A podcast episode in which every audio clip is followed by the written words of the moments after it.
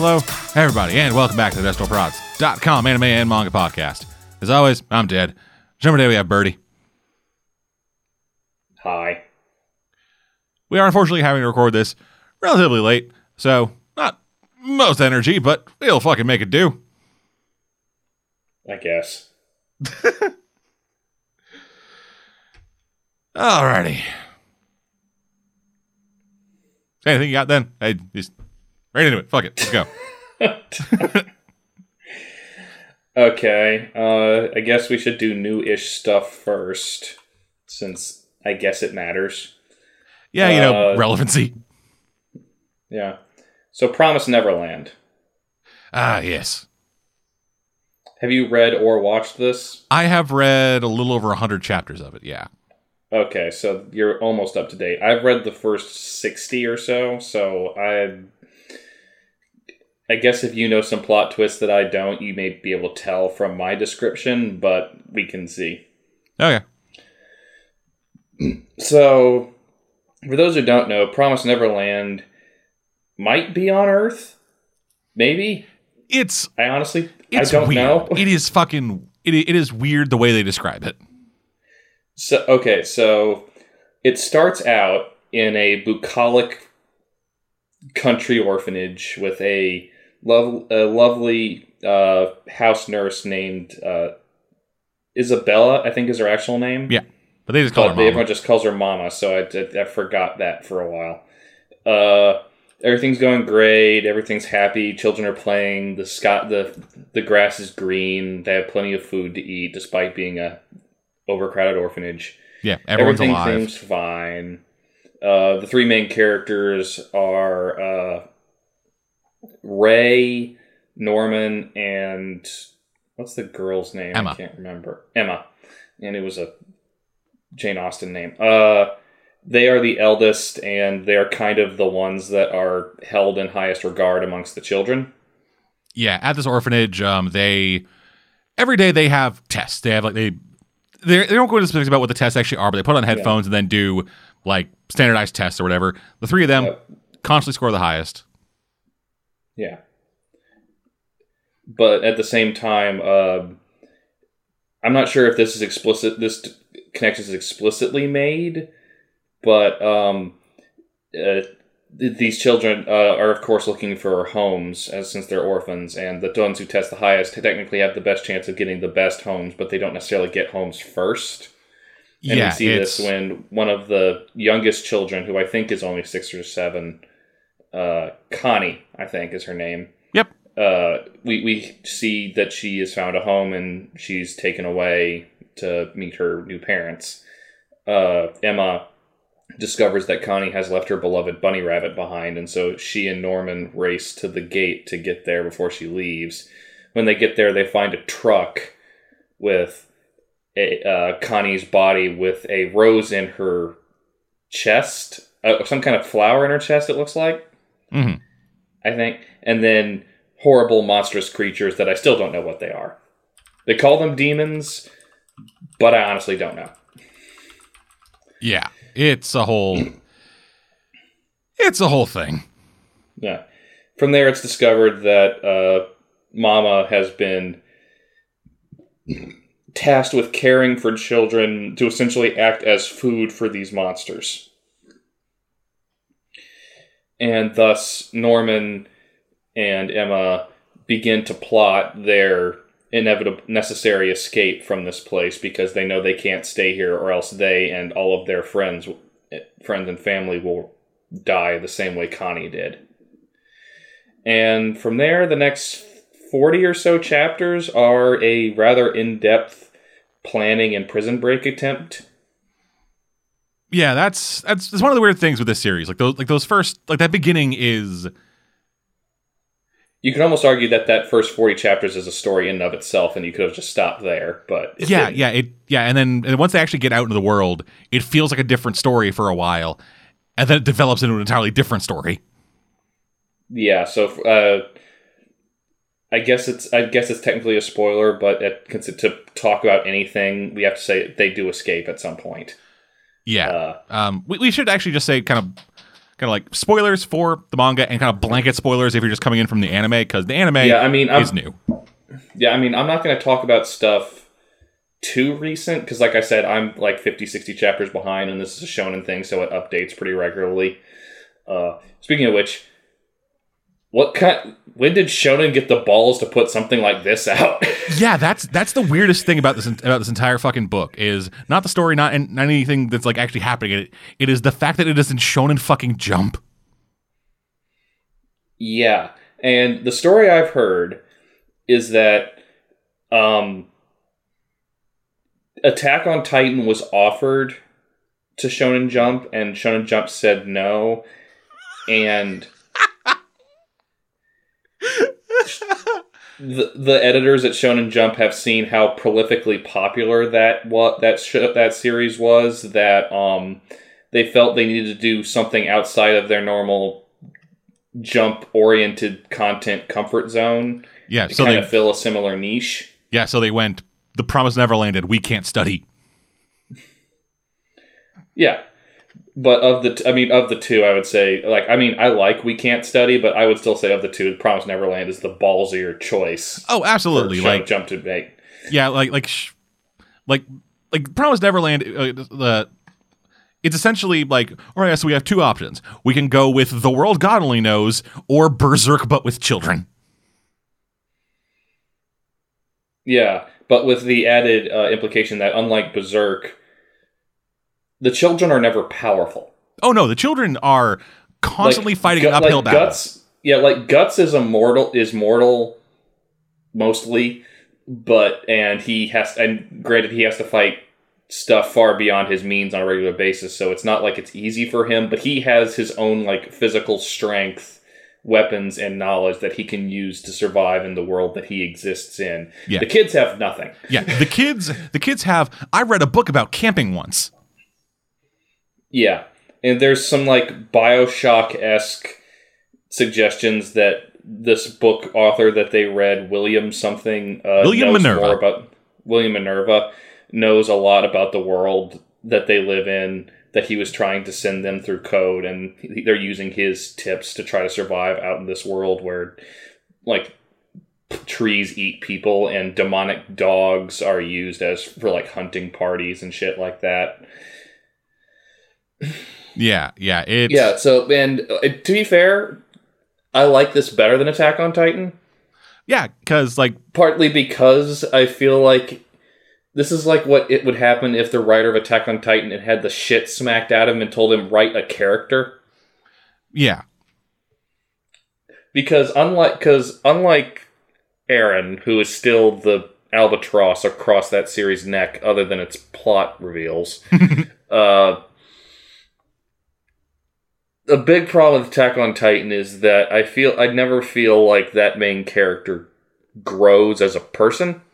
Not really. yeah. Eren Like- throughout like throughout like his- throughout the number of chapters of Attack on Titan I read before I just gave up. Eren was from kind of beginning to end just kind of whiny shit boy always going on about revenge. Yeah, like no matter what his perspective, how his perspective changed, no matter what information, new information he got, no matter what changed in his perspective, he was always basically the same thing, and he was the main character, the one we were supposed to follow. Yeah. So that was always kind of a problem for me, and maybe it was maybe some people got past that, and I just didn't. But I don't know, and but I always feel like uh, the main characters of the series are always growing. Like Ray in particular, from where he started to where I even where I'm at now is a radically different character. Oh yeah, and watching Emma grow from just being one of the more carefree, like even like even kind of even though she was like, like- very intelligent, she was still re- she was still pretty absent minded. she was naive. Yeah, she was like hopelessly naive. yeah, watching like, her a- watching her hurt. grow into like into like A the leader. leader. Yeah. That has been that, that that was like that was one of the things that kept me going of like of just like seeing these kids forced to mature at a at an incredible rate that changed who they were, changed how they viewed the world, but never changed who they were at their core. Yeah. Yeah, like the the, the writer on here has a really solid grip on like the writer, the writer has a really solid grip on how he wants these characters to develop and what the world is. Yeah, and I, I feel like I need to say this. And this, I'm glad. I don't know if this comes back at any point later. It might, but uh, once they got out of the uh, orphanage, what I kind of silently said to myself, "Phew, no more Nazis," because I know Japan likes to talk about the Nazis a lot anyway, but um, the orphanage as a concept is the most explicit metaphor for the concentration camps I think I've ever seen. like down to the fact that the mo- that the the uh mo- the na- the mama characters are have you heard the term capo? Uh, I've heard the term.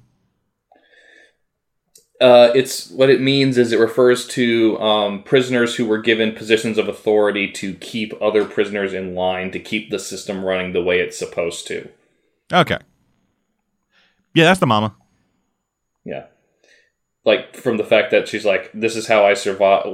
This is how I survive. What good does my death do to uh, uh, the the numbers on her neck? Despite the fact that she has lived far longer than they're told any child lives, the t- horrible things she's willing to do to the kids just to keep things running, even though she says this is still an act of love. Yeah, they they get a bit more into that in later chapters.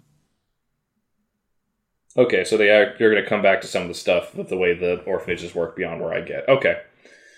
Yeah, like uh, like they, they get a bit more into the workings of how like the of how the mamas are chosen, as well as some stuff for the boys. Like essentially a boy version of the mama that we don't really get a super deep look at, Okay. at, at least from where I left off. Fair enough. Well, I mean, I'm still enjoying it. I haven't read it in a little while just because I basically uh I came to I, the way I came to this series is I watched the first episode of the anime first, and I will say that the anime does a really good job of conveying visually and directorially the horror that shocks you with that first chapter. Like the first episode is just the first chapter, basically. And after that, uh, Cora basically said, Birdie, there's a certain twist regarding Ray and Isabella I want you to get to so that we can talk about it. So I basically just ended up reading all the way up to the prison break, which in, I, is what Cora wanted to talk about. And I was like, yeah, okay. I mean, it was a twist. It just. Do you know what I'm talking about? Yeah, yeah, it's like i mean as i know we said spoilers but i'm still trying to dance around some stuff without like just saying everything. Because i do okay a blanket recommendation i do want people to read this at least. Yeah. maybe watch the first episode to get a sense if you want to read it because i think that first episode's a pretty good if you like it it'll hook you situation. But beyond that um i am concerned with this anime's adaptation. Because okay so when you do a prison escape storyline it has to be methodical. It has to be like very deliberately paced has to show intricate details it has to build up tension and key plot contrivances to make sure the story flows correctly. Um the pace jumps into light speed from because like i said the first episode is just the first chapter. Um by the end of episode two uh, the second mama showed up holy shit.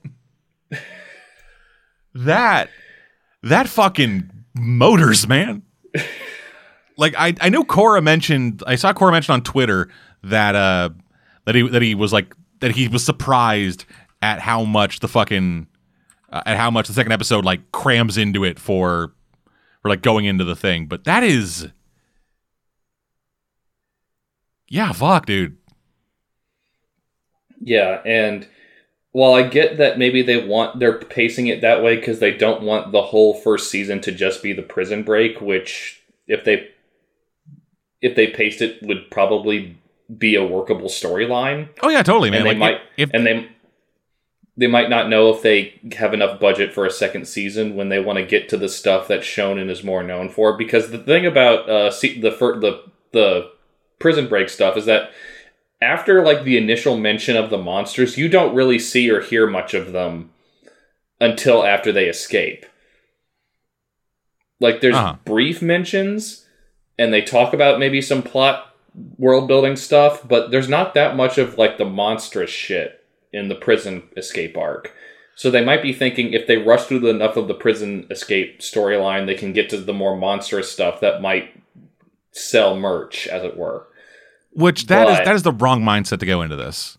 I hope I hope I'm wrong about my assessment of why they're doing that, but I that seems like a reasonable because like uh, most anime are made these days as an excuse to sell merchandise because most of the money from the anime itself doesn't go to the production company; it goes to the television stations that broadcast it.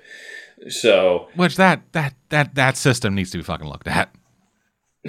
Yeah, well, it's a it's a symptom of the Japanese television systems were made uh, stations were made during the height of the Zaibatsu era, where there were like three or four big companies that ran just about everything, and because of the fact that Japan still has like state-owned television stations a lot of the time, uh, there's not much real sense that that that system needs to change.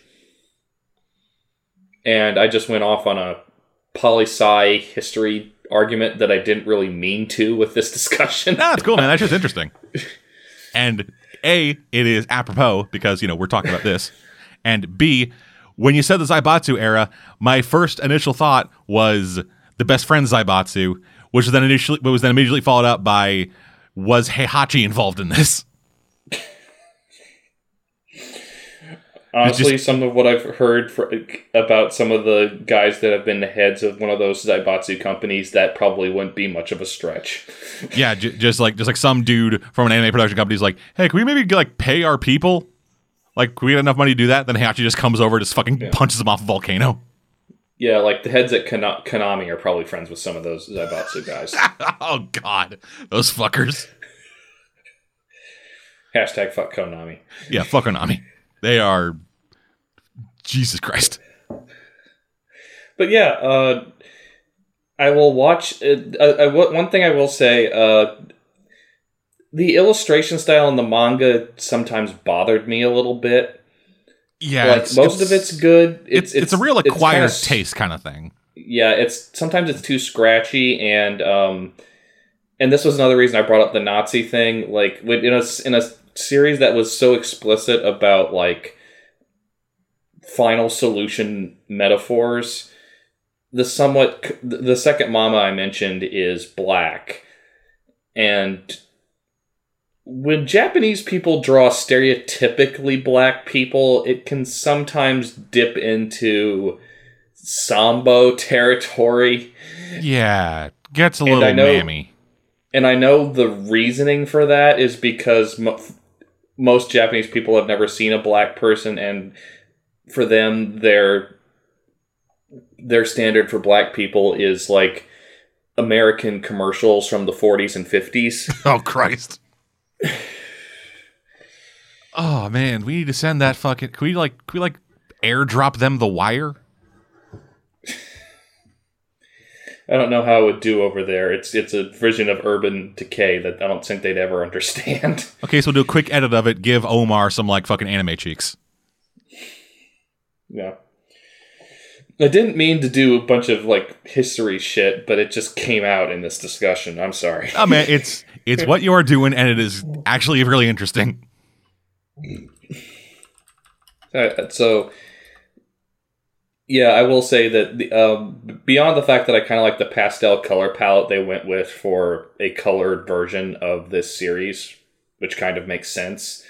Um, they toned down the more somewhat problematic presentations of some characters. So, and and, and it's not made cheaply. I will say, maybe because it's a sh- a jump series, uh, the company that's making it is not cheaping out on it. and it's a animation company that I think Cora likes because it's the people that made um, uh, the series that he and I still have not had our explosive confrontation on yet, the Bunny Senpai thing. uh, yeah, so it is Cloverworks. Yeah, which I think. Yeah, Darling in the Franxx, Persona 5 the animation, Bunny Senpai. I'm being sexually harassed. I'm being sexually harassed by the sexiest man of the year. What? I did not see that one. Yeah. Yeah, it is uh Dakaichi. I'm being harassed about the sexiest man yeah. of the year, which is a series based on a yaoi manga. Yeah, most of the stuff on their production list at least looks good. It's mostly most of these it's just problems with writing or adaptation. Like Persona 5 was like I said when I talked about it was like wow, this is not going to cover the game at all. like it will be in broad beats the story of the game, but no one goes to Persona for the broad beats. yeah, you want the full scope. You don't want cliff notes. So yeah, it does look good and it's not cheaply animated, which sadly is the thing I have to always ask whenever we talk about um, anime. And even saying, well, it looks good, that's a low standard. This is the same season W'z came out. So, uh, yeah. Fucking so it's Christ. not a it's not a it's not a given that an anime will look good even with today's technology. no, that look fuck screenshots of goddamn W'z give me goddamn migraines. Yeah, and it apparently doesn't do the thing that made people the most angry and the most head spinning from the from Handshakers, which was take that color palette and that level of poor digital integration and have camera zooms and, and digital pans across the screen. Oh, that sounds sounds nause- nause- nauseating. that sounds like my nightmare. yeah. So, I mean, I feel like I've gone on too long about this one series, but I do, I do ultimately recommend you at least look at it. I mean, if for nothing else, just the novelty of a Shonen Jump horror series featuring small children that are powerless. yeah, it is a, it is a actually really, it is a really solid read that I am probably going to end up actually reading when it wraps up because it seems like it's be wrapping up in a reasonable number of chapters. Yeah, and as ridiculous as some things have been in this, I will still take this over Soma. Yeah, of course, of course, of course, you fucking will. Soma. What the fuck happened to Soma? Soma. Good God, Soma. It started out as a fun, offbeat battle manga with some likable characters and a protagonist who could be at times annoying and a bit Gary Stu, but ultimately pretty all right. Yeah. It then morphed into yo suck food de- f- suck food Jesus's dick to to yo we're fucking fighting food crimies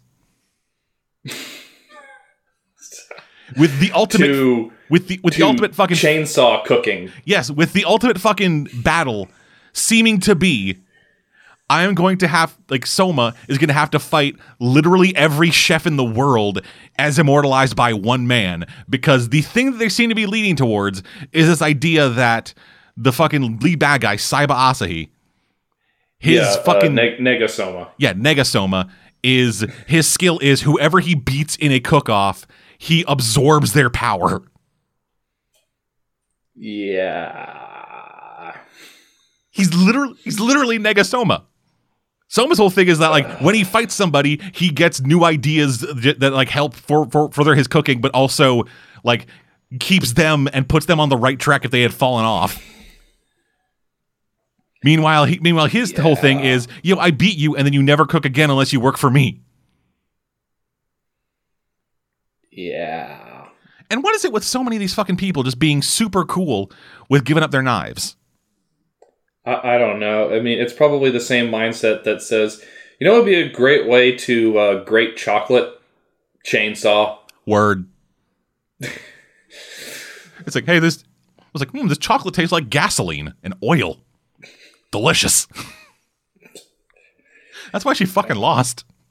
Like, I, I like ridiculous shit, and I was willing to defend some of the more ridiculous shit Soma did in the past, but at this point, I'm just exhausted trying to read it. I'm gonna read it to the end just to see how it ends, Yeah. but I can't defend it anymore. Yeah. I'm just it- basically anybody who's still reading Soma is running off of a momentum. yeah.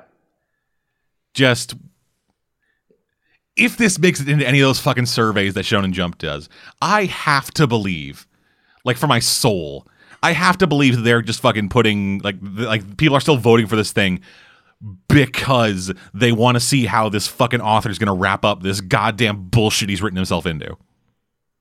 I cannot Yeah. honestly believe that someone is reading this and going, you know what, this is still just as fucking good as I as I first read it. First place, fuck One Piece.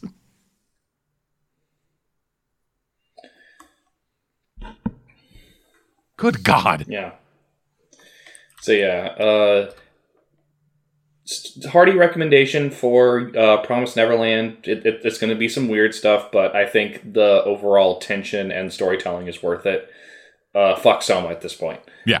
If you if you haven't gotten on board yet, get off now because at the if you try run. to, you'll you'll be compelled out of sheer confusion to follow this train wreck to the end, and I don't think it's worth it because while the sheer lunacy of the way the storyline is going might give you a moment of what the fuck? At the whole at the point at this point it's just boring.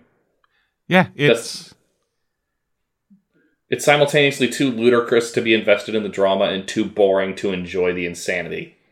Like i don't think except except for the worst parts of it i don't think jojo ever got boring.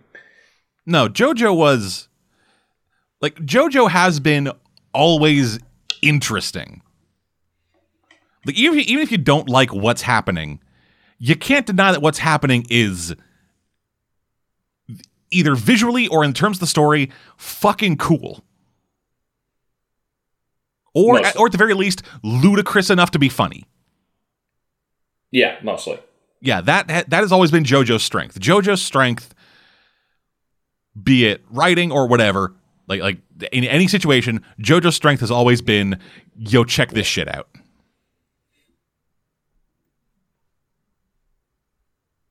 Which you're gonna sell yourself on something. There are worse things to sell yourself on than yo, check this shit out. Yeah. Yeah, I just I, I just wanted to get my thoughts on Soma at this. I'm not going to talk about Soma again until it's over. At this point, uh, if I'm still on this podcast when that happens, I'm not sure I will be because it seems to be dragging itself through the through the freaking grate. Now watch next chapter is the last one. Yeah, just I would welcome it's- it it's- at this point. It's gonna be it's gonna be a panel of oh no oh no your fucking buddy lost his fight. Well I'm mad now. Go up to go to the, go up to go to the final fight, instantly beat him, and then the last like fucking 15 pages of the chapter are just the wrap up epilogue of. And then I went back and took over the family diner. Erina came with me. I don't know why she did, but eh, whatever. We had kids. I don't know how that happened. Yeah. But whatever. So, do you have anything new to talk about before I finish my list?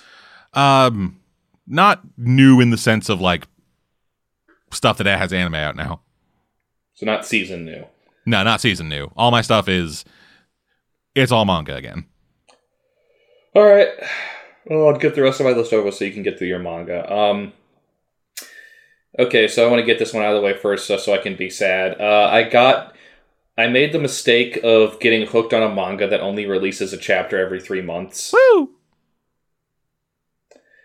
So Issak, or as I like to call it, samurai snipers in medieval Germany.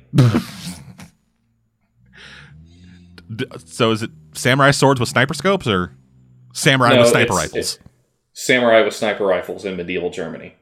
That seems like a poor idea. Just snipers need to be quick and quiet and be able to move into weird positions. Samurai armor, not conducive to that. Yeah, well, samurai armor is still lighter and easier to move in than medieval German armor. Fair, but I'm, I'm just I'm just picturing the visual of just like Yeah. of like a shot rings out. It's like fun sniper. There he is. You see a, you see a full on samurai just with a sniper rifle moving through like fucking muddy fields. Yeah. Uh, that would be pretty funny. so, continuing with the history trend, I guess I have to talk about some history stuff also, because while this is a fantasy series, it borrows a lot from real history. So, uh, first and foremost, it's set in uh, the area that became Germany in the year 1630. It's not actually Germany yet. It wouldn't be Germany for another 250 years, but it's in that area. Just so you know where it is. Okay. Um, it's also during the seven the the Thirty Years' War. Oh, So yeah. You you saying any of these history things and then pausing for effect. I I don't know shit about history. Okay, so at the uh, the Thirty Years' War uh, ran from the end of the 16th century to a few years into the uh, no start of the 17th century to like the middle of the 17th century. So from like seven, 1618 to 1648, and um, basically just every Catholic and or and or Protestant and or related country went to war with each other for 30 years. Okay. And and the German territories were weird because some of them were Catholic and some of them were Protestant, so it was kind of your best bet. Pick pick your religion and find a castle that sticks with it.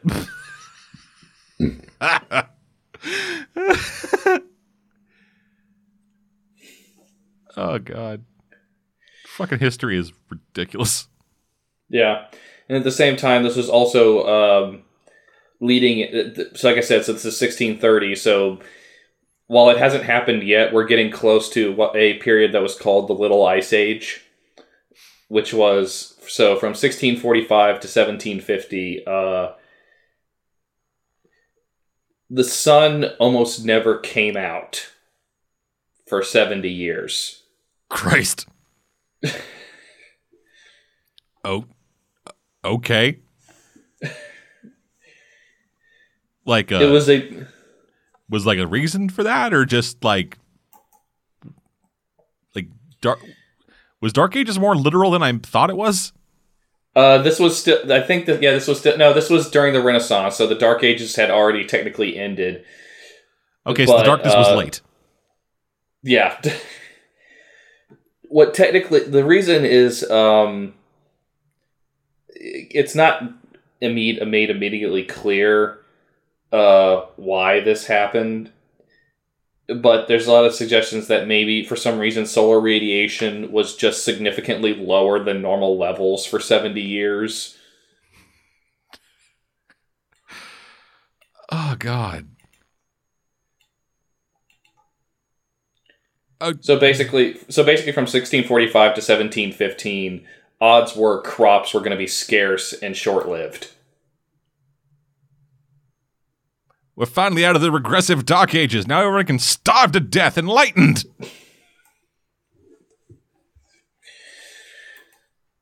So j- just giving, I just had to go into all that to give you a context for how fucked this area was at this point. oh yeah now we got now we got fucking samurai running around fucking shooting people Yeah, and I was getting to that. So we we are first introduced to the our main samurai Issak, whose Japanese name is Isaku. Uh, that's a trend that's going to happen. That the two Japanese characters in Journey we follow the most have Japanese names, but they often go around with English sounding names. One of them gets away with it a little better. His enemy is named Renzo, but he just calls himself Lorenzo and styles himself as a Spaniard okay even though he's Japanese. But um, so we meet these two uh, Protestant villagers trying to get to a local castle to protect them, protect themselves from bandits. When you know, uh, any as in any story like this, it starts with a good attempted rape. yeah you know like you do it's the past it was awful Yeah. Uh, and it just unfortunately for the bandits, they tried to rape this girl within spitting distance of the sleeping samurai Issak, who wakes up annoyed that he has to stop this rape first thing in the morning, and then just beheads the guy who was trying to do the raping, who thinks that if he pulls out a scythe, he'll be faster than a samurai sword. well, I It- mean, did work to be fair, would he have known what a samurai was? No, no. So you can't blame him. But I would still think. Uh, it, it- I'm just. I'm probably uh, contributing too much to this guy. He seemed rather dumb. But I think anyone, most people who would use a weapon that big would be smart enough to keep to not do it at point blank range. Well, I it I would not put it past that because even today, when people know what guns are, they still feel the need to get into melee range with guns. Yeah, that's stupid. Yeah, people are stupid. Yeah. And if you and I So feel like this guy who didn't even feel who didn't even like who didn't even fucking check corners before trying to rape somebody. Just like rule I feel like rule 1 of rape is do it without other people around. Yeah. Except your buddies who are there for the rape. Yeah, like if, if it's if it's a gang thing, then then it's like, yo, fucking all right, well we're doing this. You on fucking guard duty, check corners, make sure this place is fucking clear. Yeah, so after this, uh, Issak sort of agrees to escort these two to the local castle because that's where he was going to. He was a mercenary who had fulfilled, who had signed a contract with the the castle lord's older brother. So even though most of the uh, other mercenaries who were asked for by this castle didn't show up because they knew, oh shit, we're about to be attacked by a army of five thousand heavily armed Spanish soldiers uh, Issak showed up because basically he's using his mercenary time just as an excuse to look for Renz, for Lorenzo so he can kill him and reclaim the other sniper rifle. Because it's revealed at the end of the first chapter, which each of these chapters is 150 pages long. Christ. you might have you could have led with that. Felt like you buried the lead a little Yeah. bit. Sorry. I, it's just there's a lot of details to the story I wanted to mention before I get to the fact that these chapters are absurdly long. These chapters are half a volume. Yep. Which is why I'm curious how long, because the first volume apparently has four chapters in it. Oh, so is that God. basically already an omnibus? Yeah, kind of. When when the series all wraps up, the the, the, the actual omnibus, it's going to be two volumes of fifteen thousand pages each. Yeah. So, uh, I guess I'll just get into the war stuff. Uh, so, the the detail they like to focus on is that this sniper rifle that Issak is using was forged by a samurai black sword blacksmith. So, and it seems to have more a longer effective range than flintlocks of the time. So, whereas most flintlocks have range of maybe 150 feet, this one can go up to five or 600. Oh, dip. So because of that, and this is all, and I always worry about this because I'm. It always seems like it's kind of a gamble to build your story around this. A lot of the wins that he, because of course, you know, legendary samurai, one guy shows up and somehow changes the course of the war. A lot of the ways he wins as a sniper are through fear tactics. Uh huh. Like in the case of uh, the first episode, the first chapter, uh, much better, much more heavily armed, much bigger army shows up, led by a cat, a uh, not catastrophic, um, charismatic uh, general who um, confidently uh, leads his army and. After several rounds of slaughtering the men at the front gate, sort of crowds up to take the surrender. At which point, while he's still like four or five hundred feet away, Renzo just shoots him. At which point, the army scatters because their general was just shot dead outside of effective rifle range. Hmm. And I'm not sure how I feel about that kind of storytelling because to some extent, some of the times they kind of sell it a little better. Like um, one time when they're facing a much bigger army who they know they can't scatter in the same way, what they do is uh, they use him to scare the shit because the this this guy's a, a pompous prick. The the this uh, Holy Roman Emperor, Holy Roman Empire prince who shows up with his army of Spanish soldiers to kill this guy. Yeah. Uh, he and they like to go to this they establish if I die, you all have to fight to the death on the field for the sake of my honor. So he assumes from that that he will never be in danger. So what they specifically have the sniper do is shoot out that guy's horse and then shoot other people around him to scare the shit out of him. Because if he kills him, they have to fight to the death against an entire army that will just slaughter them. But if they scare him the shit off, then the army doesn't have to feel compelled to fight to the death because their lord died. Yeah, that makes a bit more sense. Like the whole, th- it's I, I kind of understand like the logic that they are putting behind it. It's like, well, I cut the head off the snake and the fucking body was blah, but like it's It's it's still kind of working a little. It, it still feels a little. Well, that's convenient. yeah, like there's a lack of- chain of command for a reason, Yeah, specifically so things like this don't happen. yeah. Now, granted, during it, I can understand it a little bit more during the Thirty Years' War because largely these were armies of mercenaries rather than like national armies. Uh huh. So the chain of command might be not as strong, but there is still a chain of command. Yeah. So I don't. Some some of the some of the scenarios they've introduced I buy a little better than others, but it's I, I'm just for the sheer weirdness of samurai snipers in medieval Germany. I'm still reading it, okay.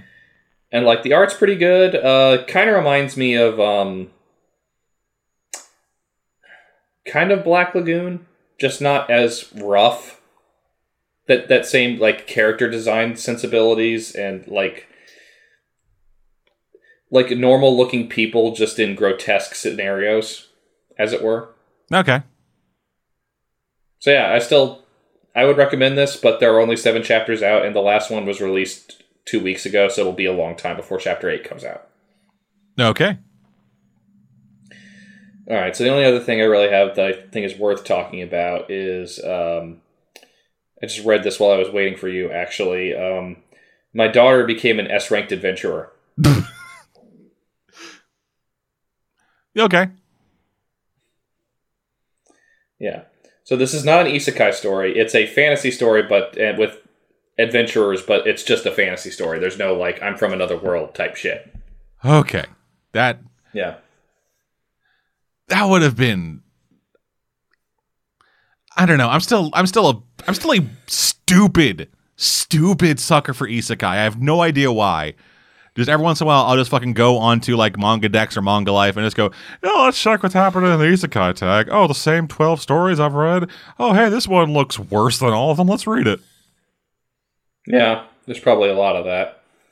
But um so as far as I can tell, uh there's only six chapters of this out so far, but what so the main uh t- there are two main characters. One, Belgrieve, the uh father character, who was a was the lowest ranked adventurer possible for a while, who got his leg bitten off in a fight with a dragon. At which point he said, "Yeah, I'm going to retire." yeah, that's that's a, that's a good that's a good way to retire. Just fucking you pop in. I was like, all right, yeah, hey guys, um, legs gone. I'm done. Yeah, but he uh, at that point um, spent the next eight years uh, basically just protecting his home village and short of by coincidence growing the skills that would have made him a great adventurer just by protecting this village but he had already long since given up being an adventurer he was just content to essentially be a hunter and forager Yeah, yeah, and maybe teach the occasional village children stuff that would help them survive. At some point, uh, eight years after he started doing this, uh, he finds a baby in a crib in the middle of the woods.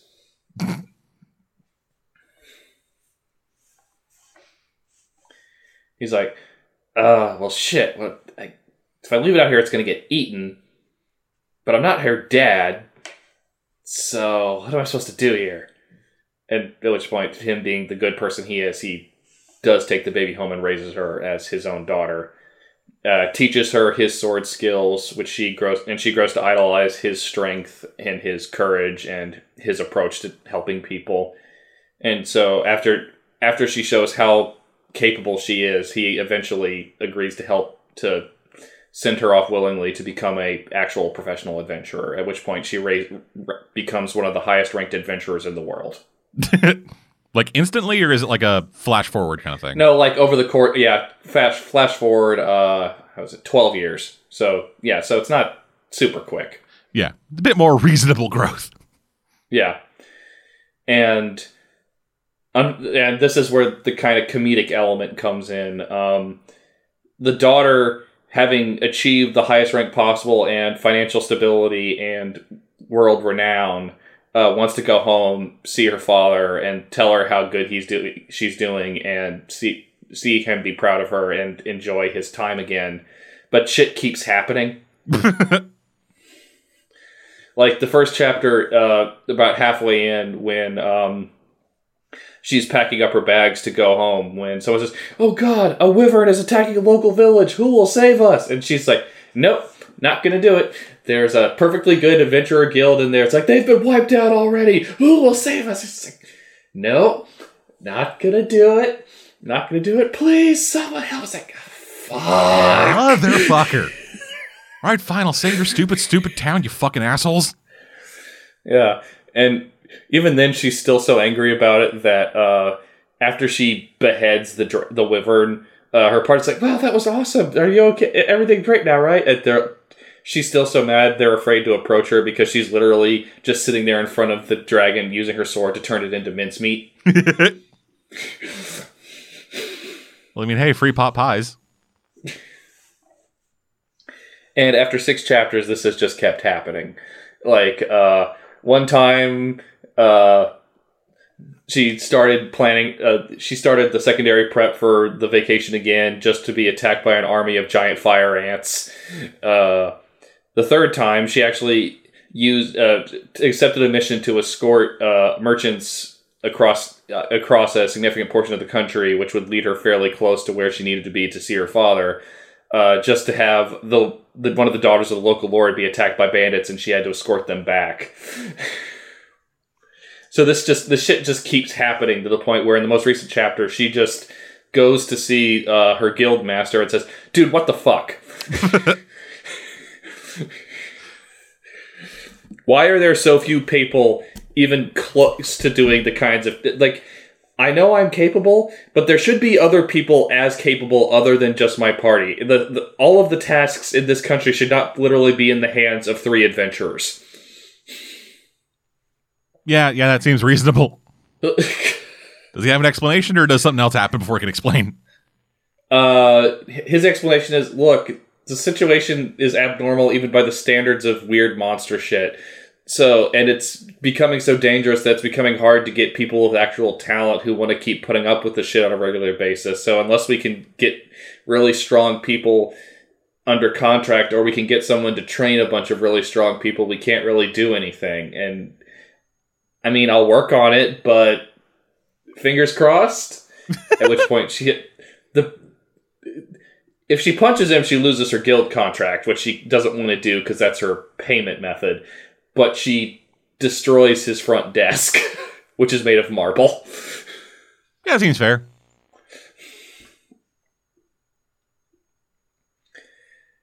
And yeah, it's just not much other than that has happened so far. I mean, we've seen the occasional person go meet uh, her father based on the stories, because of course her being a little daddy's girl, she constantly tells everyone of how great her father is, how his father must be one of the greatest heroes of all time. Because apparently he just never told her that she, she quit when he, he quit when she was he was an E rank villain superhero uh, uh, adventurer.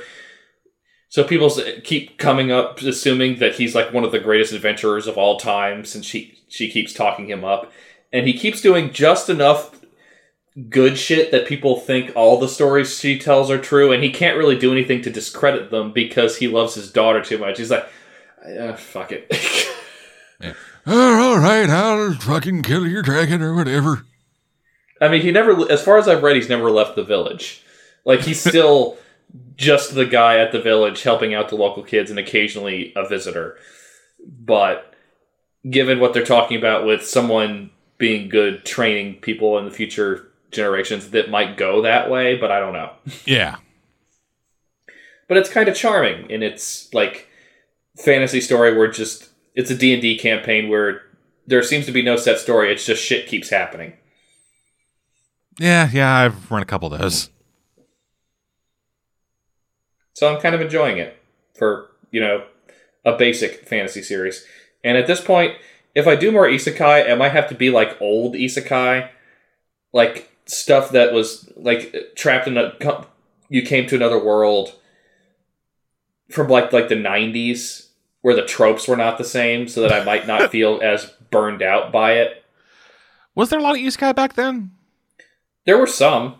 Uh, one I'm kind of curious about is called El Hazard, where uh, it's it's one of the it, it's one of those '90s things which is like a merger of sci-fi and fantasy tropes, where uh, these two sci- uh, science geniuses from modern times end up in a medieval fantasy, a kind of like ancient fantasy world. So they're constantly doing like advanced science shit to deal with magical fantasy shit, and they also have these three priestesses that master one of the three one of the elements, helping them on their quest. So it's a bunch of '90s anime tropes, and it has what might be one of the cheesiest '90s opening themes I've heard in a long time. Partially because uh, Nozomi Entertainment has posted the entire series on for free on YouTube. Oh, If you go to their page, and so you can see for yourself if you like it or not, and um, it's it was from that era where I'm glad this is over, but it's kind of funny to look back on, on now, where anime intro songs were dubbed. I mean, some of them work, but most of them don't. yeah, yeah. I'd imagine that would be. I'd imagine that would be rough. and I I, I kind of want to try to find the the six episode OVA that inspired the longer television series just to see if that's any good. That one's harder to find because it's not licensed, but the uh, the the actual television series seems perfectly fine. Just as like a way to do isekai without being trapped with all the shitty isekai tropes I'm sick of with the modern shit. Uh huh. Like you, you get what I'm saying? No, yeah, no, I totally do. Yeah.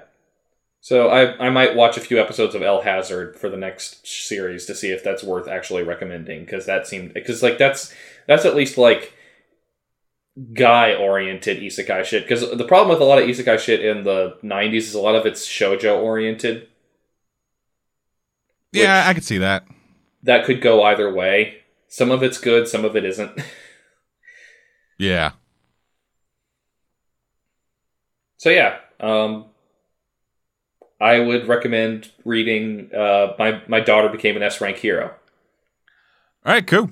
Although, although speaking of S ranked hero, did you read the newest chapter of Goblin Slayer: Brand New Day? Yes, I did. I can't tell if I like the hero or not. We need to see more of her.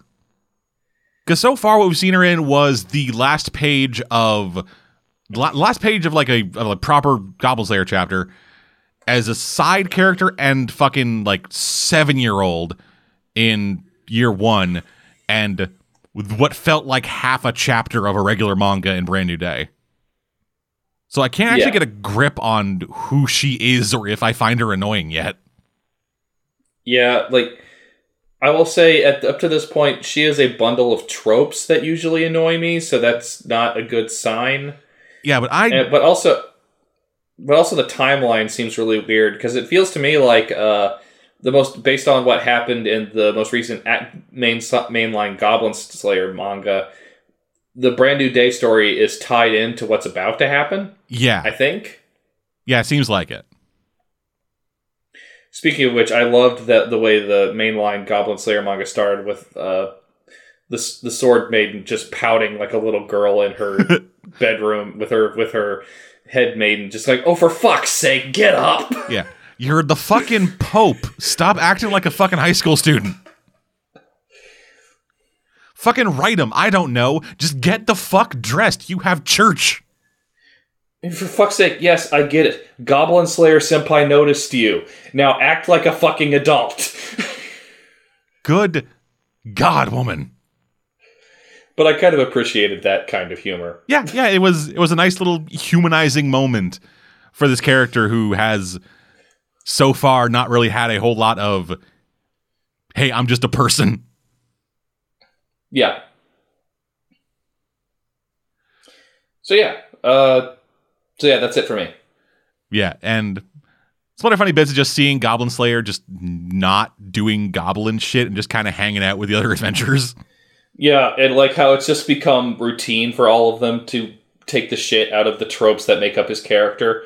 It's like where Elf is like, look, don't have your whole conversation be, is that so? I see. Hmm. You have to say something other than those three phrases when you're talking to people. I see. Like. Or like or like him giving the fucking paladin dating advice related to goblin hunting.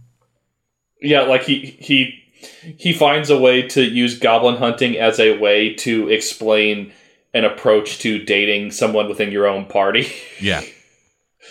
Yeah, just he's just he's sitting there thinking, looking at fucking ber- like berserker armor, which is just the joke about female armor in RPGs.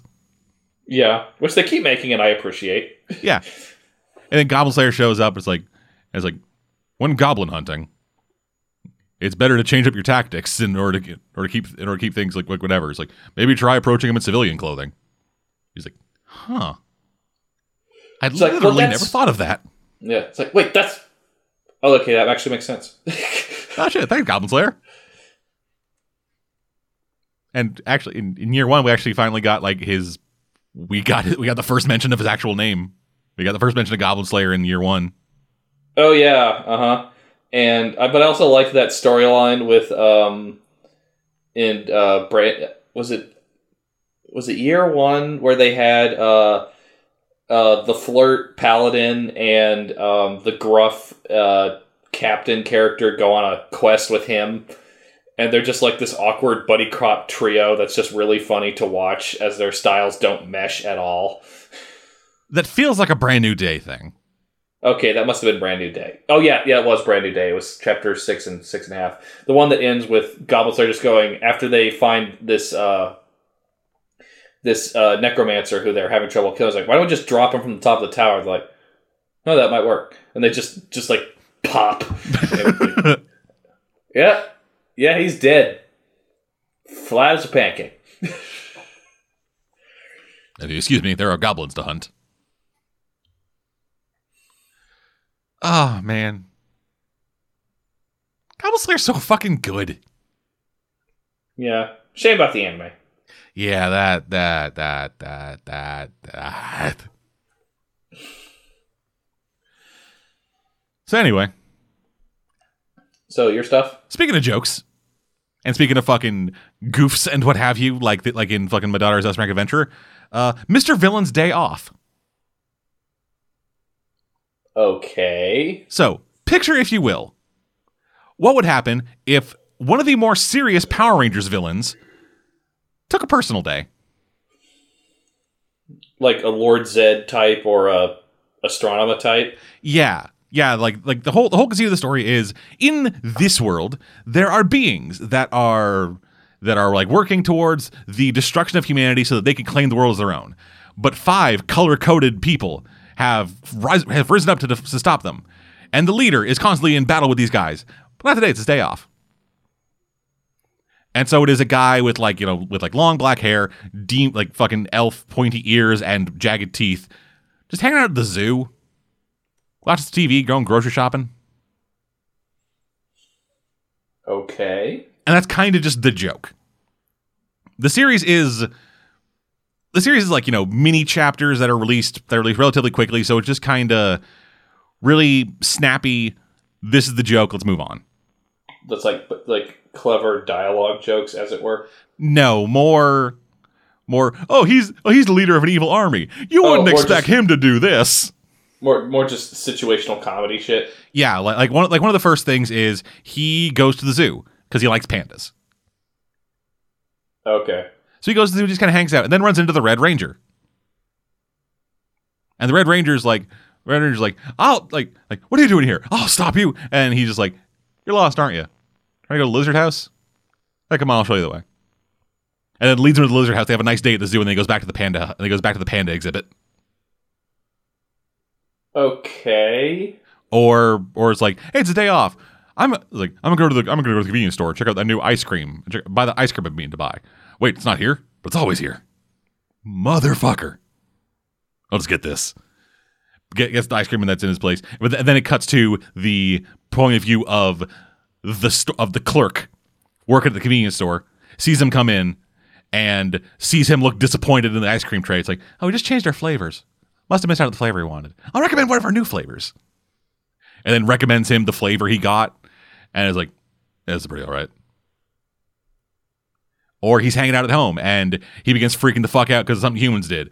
And then he sees on TV that, oh, pandas. So he calms down a lot. He's like, when we destroy the world, we must we must save the pandas. That's the series. It's just it's just very simple. This sounds like a four koma series. It almost is. If the art was a if, if, like- if like the if the paneling was a bit different, like it's paneled and drawn like a real manga. But it it feels almost similar to the way of the house husband. Okay. You hear about that one? I think. Yeah, so Way of the House Husband is about the is about a stereotypical like hard as nails fuck like hard as fuck uh yakuza becoming a stay at home becoming a stay at home husband. And just the situation that comes from that personality type being uh being just like a regular old house being a husband stay like at home, a stay, stay at home house husband. Yeah. yeah, like like he goes out like he goes out one day and it's like, yeah, so I'm, yes, I'm heading out. Like he goes out to the fucking grocery store or whatever, and on his way, and he's like talking about herbs and stuff. So and cops here overhear him and is like, oh yeah, he's going to do he's going to do a fucking drug deal, and, and they stop him and he tries to like threaten them off just by his personality, but then he ends up missing the sale on vegetables he was really looking forward to. This sounds like it should be like a One Punch Man spinoff. The weirdest thing about House Husband, though, it is drawn so. Oh, fuck. Oh, God, I'm gassy as hell right now, and I don't know why. But it is drawn so fucking well. Okay. Like, I'm gonna, I'm gonna see if I can send you some like images of it. But it is a kind of gorgeous series that I feel like they should. That I feel like this artist should be working on more substantial stuff. Okay. because it is yeah i'm just seeing if i can find a like good image to send you it is really solid artwork that has a lot that is a lot of personality a lot of detail thrown into it that might not have been the best image to send but i'm like working on a fucking budget here a time budget Uh, yeah, that is kind of impressive for how little of stuff you're explaining happens in this.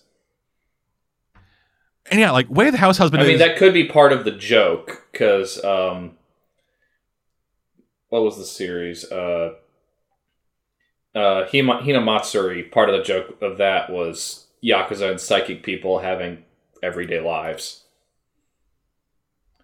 Which honestly, that's what this kind of reminds me of. Is Hinamatsuri. Yeah, but Hinamatsuri has like a more has like a, an emotional through line and a story. Okay. This doesn't. It just kind of is. Hey, here's a random happening the day of the life of a yakuza house husband, and his wife is the character they managed to actually put into this because he is he is like genuinely into this shit. Like, like he like he goes like bargain hunting and he takes it fucking seriously. Some dudes stop him and he gets like yakuza pissed at them. He like he like is really into cooking. He takes like regular cooking classes. His wife is like super into anime. And it's like one of the things that he does is he he ends up like he fucking throws out he, he, essentially assassinates like yakuza executes the roomba because it knocks over one of his wife's anime figurines. Huh. and that's the thing like- like, there is no story in this. There is no plot to actually keep it coming back. It's just here is a here is a snippet of what is happening in this guy's life at this given moment. And it's the kind of thing that i don't read regularly but when i read it i enjoy what i read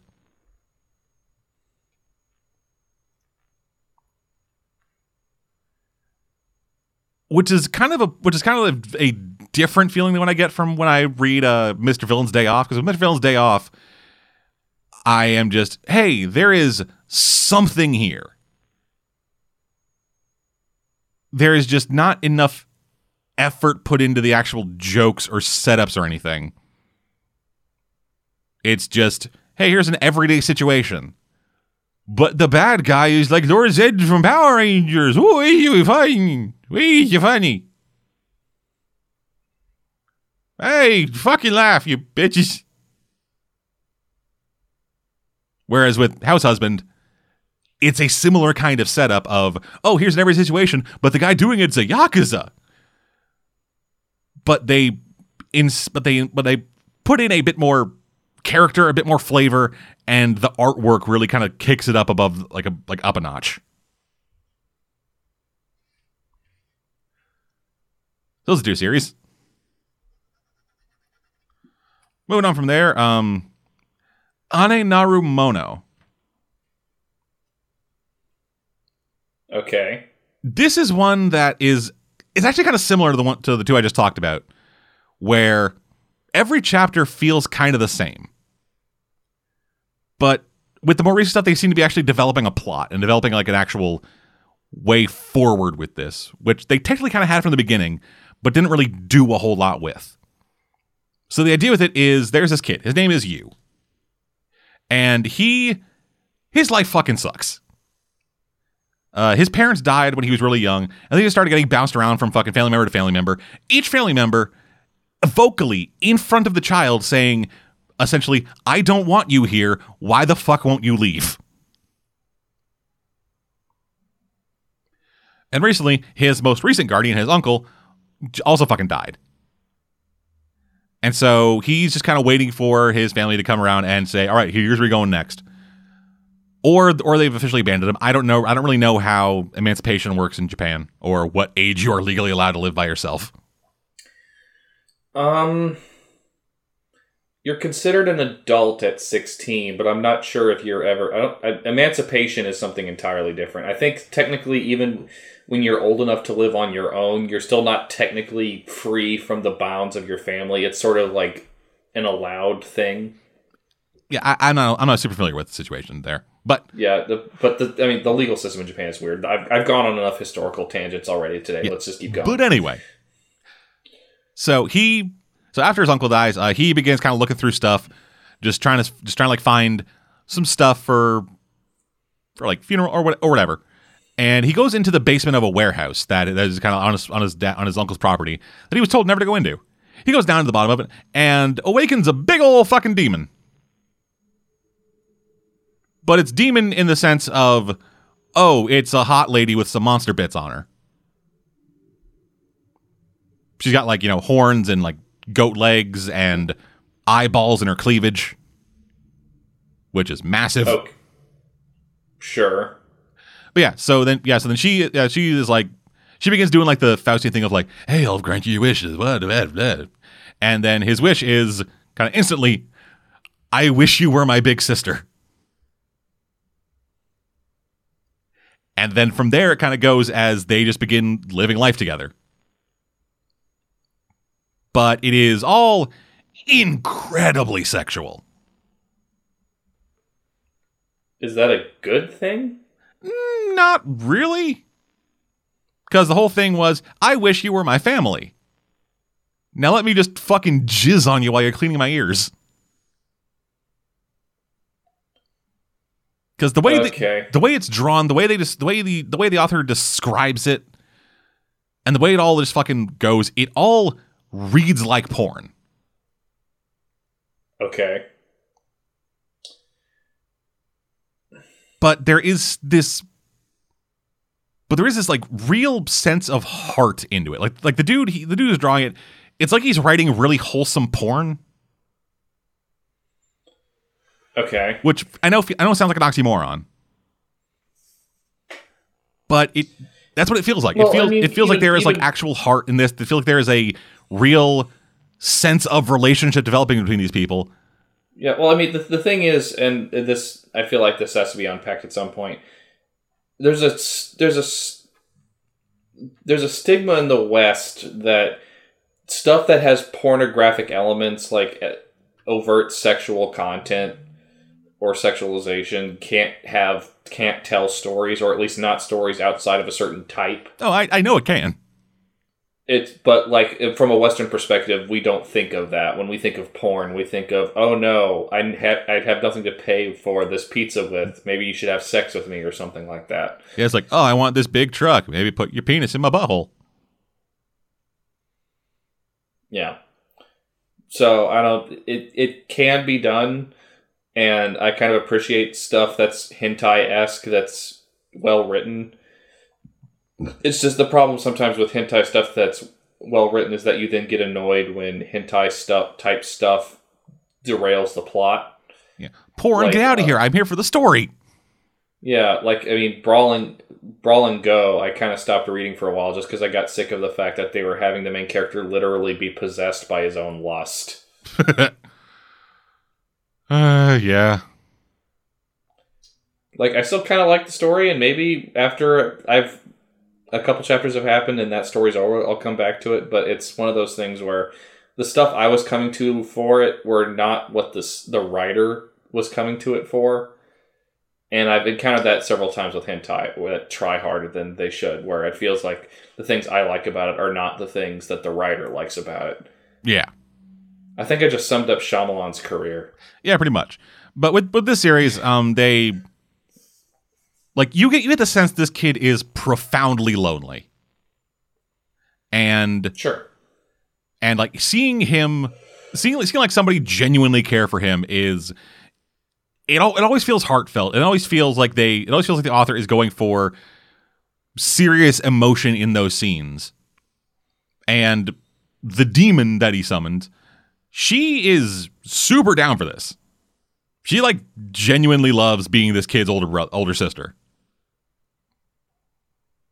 Okay. And as it is now, we're starting to get more into there is a story happening because a second demon is introduced. And that was the most okay. recent chapter where I left off. And she. I don't know what the deal is with her yet. Or if there will, or if I ever will find out, because I might not ever read this again. But yeah, it's a very wholesome borderline it's borderline porn. Because it is it is written in it is written in the style of porn but with nothing actually sexual happening. Sex, sex stuff hasn't happened. It just looks like sex stuff should happen. Yeah it's like hey you want to see a dude get tentacles in his ear? No. Well too fucking bad buddy it's like, oh, oh, it's, oh, yeah, it's it's these it's the this is this is a thing that I'm not 100 percent sure I understand. Where like ear cleaning is like a service that like made like a, yeah that that's a thing. I know it's a thing in Japan. I've never understood it. Yeah, well, that, that's that's the situation that happens here, where he, where like the two of them are like, "Hey, let's clean each other's ears and stuff. It'll be fun." And then he begins cleaning her ears out, and then she starts squirming around like she's get like she's about to fucking come. And then it's like, all right, yeah, your turn. And then she starts using the weird little wand thing. It's like, oh, it's, oh, it's ticklish, yeah, it's stuff. And then all of a sudden, her hair turns into her turns like tiny feeler tentacle things that it usually does, and begins going in there and like digging. And then he is like about to about to fucking just himself, which is like, all right, and done. Okay. It's it's it's fucking it is a weird it is a weird fucking thing. Yeah, it sounds like it. Yeah, and then moving on from that, uh three isekai series. Because fuck me, I'm stupid. oh dead man. yep. Uh so I guess I'll start with the potentially most interesting one. Um, I have no idea what the fucking full name of this thing is, and it because it is long and Japanese as fuck. So I'm just to call it Class Ga Isekai. And the story of this is like three years ago, or some number, some time ago, a middle school class got transported to another realm. The entire class got got teleported over there. All of them got like super dope, awesome magic abilities, so they could do fucking big dick awesome shit over in this other world. Problem is, one kid from that class didn't get teleported over because he was just a couple of inches outside of the magical circle. Right. Okay. No, no, you know the title of this because I told you what it is. Uh, everyone got transported to another world except me. Yeah, and and yeah, and then it is him living in the real, living in the regular world, but with isekai powers. As more and more magic shit starts happening, and he just has to deal with it. And this series is way more serious than I thought it would be. Yeah, like parts of it play into the obvious joke of its premise, but it's taking itself more mostly seriously. Yeah, and that's the biggest missed opportunity with this thing. Because if this Yeah, was I- if I- this was going for a more wacky thing, because like one because like one of the fucking main things is that the main character is able to level up while sleeping. Thus, Yeah. He always sleeps, Yeah.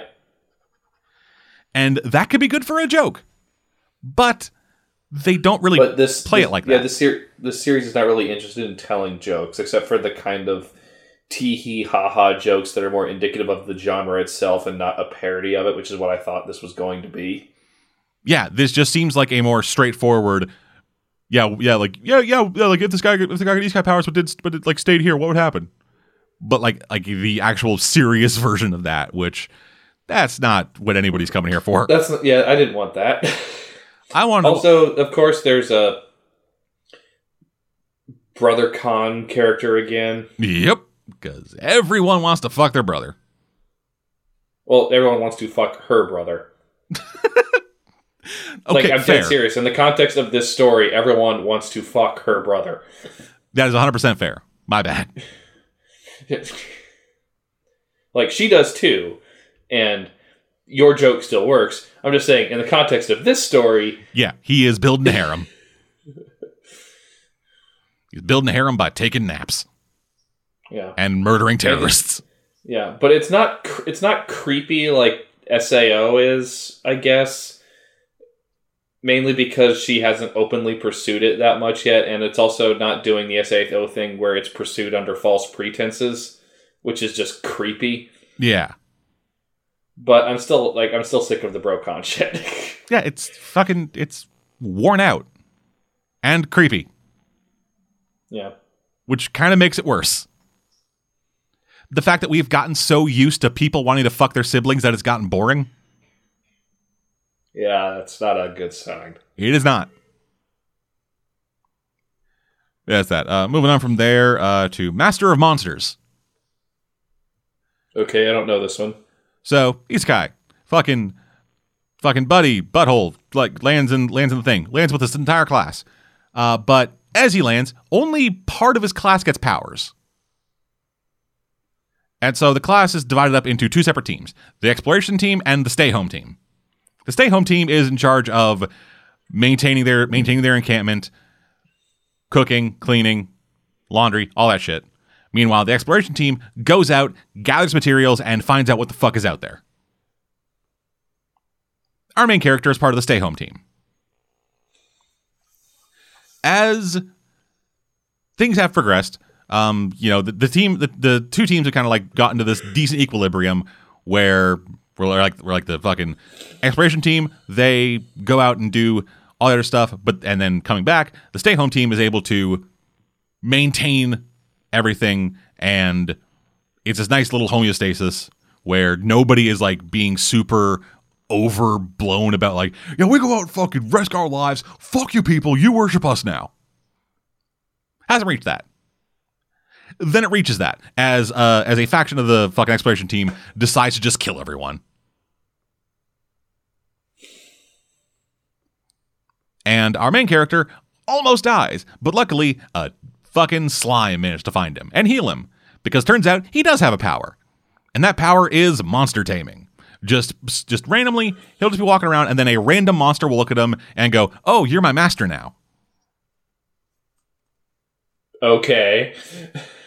and so it is about him rolling around gathering up a fucking posse to go wreck house with these motherfuckers his main Okay. Yeah, his main duo, kind of like his main monster companions right now, are a slime that that uh, ate the body of one of his dead classmates and thus was able to assume her form and kind of her personality. Okay, I, I no, And I thus he's able to fuck it. No, no. And then a Uh, then a sentient puppet. Does he want to fuck the puppet too? The puppet wants to fuck him. But can't because it's wooden. That's never stopped someone before. Well, hey, Well, it doesn't. It, I don't think it actually has a vagina, and if it were to try to make one, it would be very splintery. uh, And then the most recent, and then the most, and then the most recent chapter, Yeah. a giant fucking spider lady kidnaps him and wants to fuck him. Yep, it's bad. yeah, just go move on, please. I just wanted you to move on when we explained what was happening. All right, then final thing. Uh, Wartenius Senkai or Senki. Wortenia Senki. Okay, this one I've actually read, so this one I can actually have an opinion on. Yes. So, uh, with this one, um, fucking ancient martial arts god trapped in the body of high school student, fucking Ryoma, what's his dick, gets someone to another world and instantly uses his martial arts power to kill like 12 people. Yeah, and it's discovered that uh, unlike most, um, what do you call it, uh, uh, summoned to another world. So it's he's not summoned by like a desperate group of people looking for a hero. They're essentially summoning slaves to help them. Yeah, and this is a thing that has been going on for a while. One of the one of the secondary characters we meet later on is one of these guys who is full Uncle Tom. Yep. And then meanwhile, and then later in a later chapter, uh, we learn that one of the people summoned over actually straight up just started a clan of ninjas. Yep. But yeah, so as he as he just kind of kills his way out and gets on gets on out there doing his own thing, uh, he ends up freeing some slaves, twin sisters, which the slave thing that was real fucking easy to break. Yeah. Just like hey, just like hey, person, do this one simple thing and we'll be your slaves instead of his. Yeah. Like that. That was that does that does feel like this world would not allow such a simple way to like steal liter- literally steal the slaves right out from under you. Yeah, just Particularly no. slaves that are like literally bred for combat. Yeah, just like no input from the other guy. It would essentially be this is this is going to be real dehumanizing, and I apologize for this, but it would be like if somebody could just walk up and just like tap your car and then it's theirs.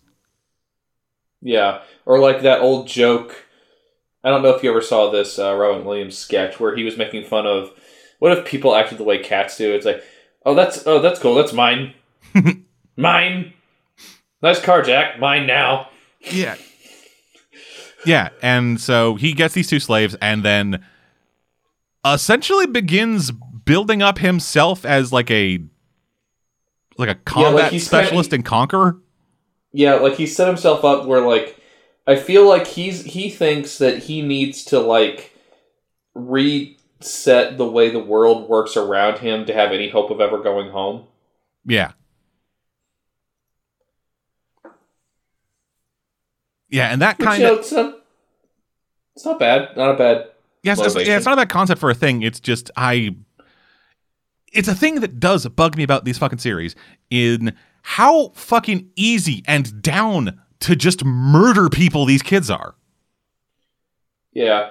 I mean this guy I was a little more okay with it just because he was raised by a psycho. But But that kind of bugs me about it too because it is it is either is either they go over there and they're just fine with it or they were raised in modern day Japan with a mindset that murder is cool. Yeah, no, I do get I do get your complaint. It's just in in the case of this specific character, it doesn't bother me as much as others. Yeah, what what what may bother me a bit, what bothers me a bit more though, is how good he is at it. Yeah. because he he ends up in a room. He, he, eh, like he's one of the ones who didn't get special powers from coming to a new world. yeah, his whole yeah his be- whole thing is that he's just this good. Yeah, So he gets summoned into a room with a dozen armed guards and a couple of fucking magicians and kills them all. instantly with his bare hands. He crushes dude's plate armor with his hand. And then just walks out. Just takes just takes just takes the guard's clothes and just leaves. Yeah. Yeah, and it's weird because I mean, I like. I, I don't know if you've read up to date or not, but like the thing that I, I like the series better now because he's dealing with situations that are not as much him involved in direct combat, so there's less of a sense of him being as overpowered. yeah. He's now more in a leadership role. Where he where he is like where he is like seem to uh, there seems to be amassing an army and it is less I'm going to go onto the battlefield and fucking wreck house and more I'm going to I'm going to use tactics. Yeah, which I kind of appreciate because, like I said, if, if it was just direct combat, there'd be no threat because he's too he's too OP for someone who literally has no powers in a world with magical powers. Yeah. But like as a character, I kind of like him. Like he's a Yeah, he's no. a decent guy when he's not in weird when he's not in punch death mode. Yeah. And like the worst thing you could say about him is that when he first realizes, oh shit, I now have t- I now technically own two slaves in this world, like, like, can you girls just go? like, yeah, okay, I killed your master. Yeah, that sucks. The guy was kind of a dick, but I don't really want to be your master, so can't you just go? and they're super not okay with that. Yeah, no, no, no, no. Slaves are yeah. In these kind of stories, slaves really cool with being slaves. Yeah, particularly in this case, women who were enslaved not like from birth, but like because they were royals from another country that got fucked over by the people that helped them escape. Yeah, they they've been slaves for like two years, and they're and they're just like, yeah, yeah, I'll, yeah, I'll keep you a slave. Yeah, it's cool. Yeah, don't worry about it, dog.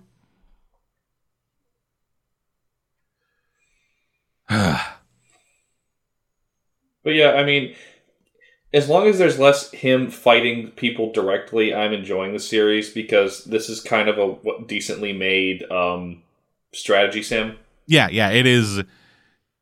When, when it is dealing more with the tactic and strategy side of things, and more about like him actually going down the path of becoming a ruler and not just the best punch lord.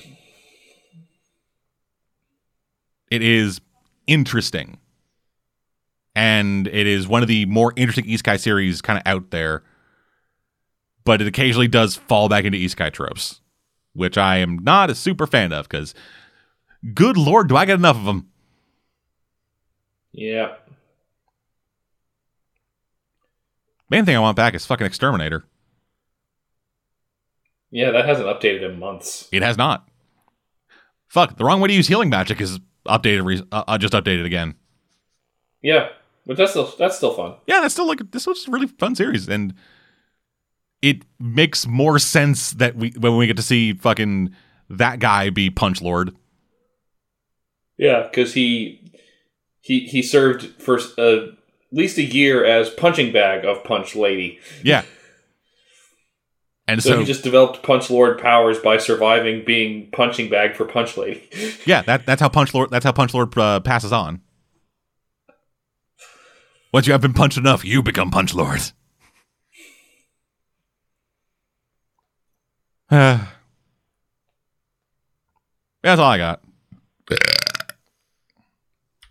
okay. Good lord, I am gassy. But yeah, that's good enough for this week then. Thank y'all for joining us. We'll be back at some point more of this shit. Until then, I'm dead. Not Birdie. We'll see you guys next time. Getting real bad at ending these. We just kind of stop them now.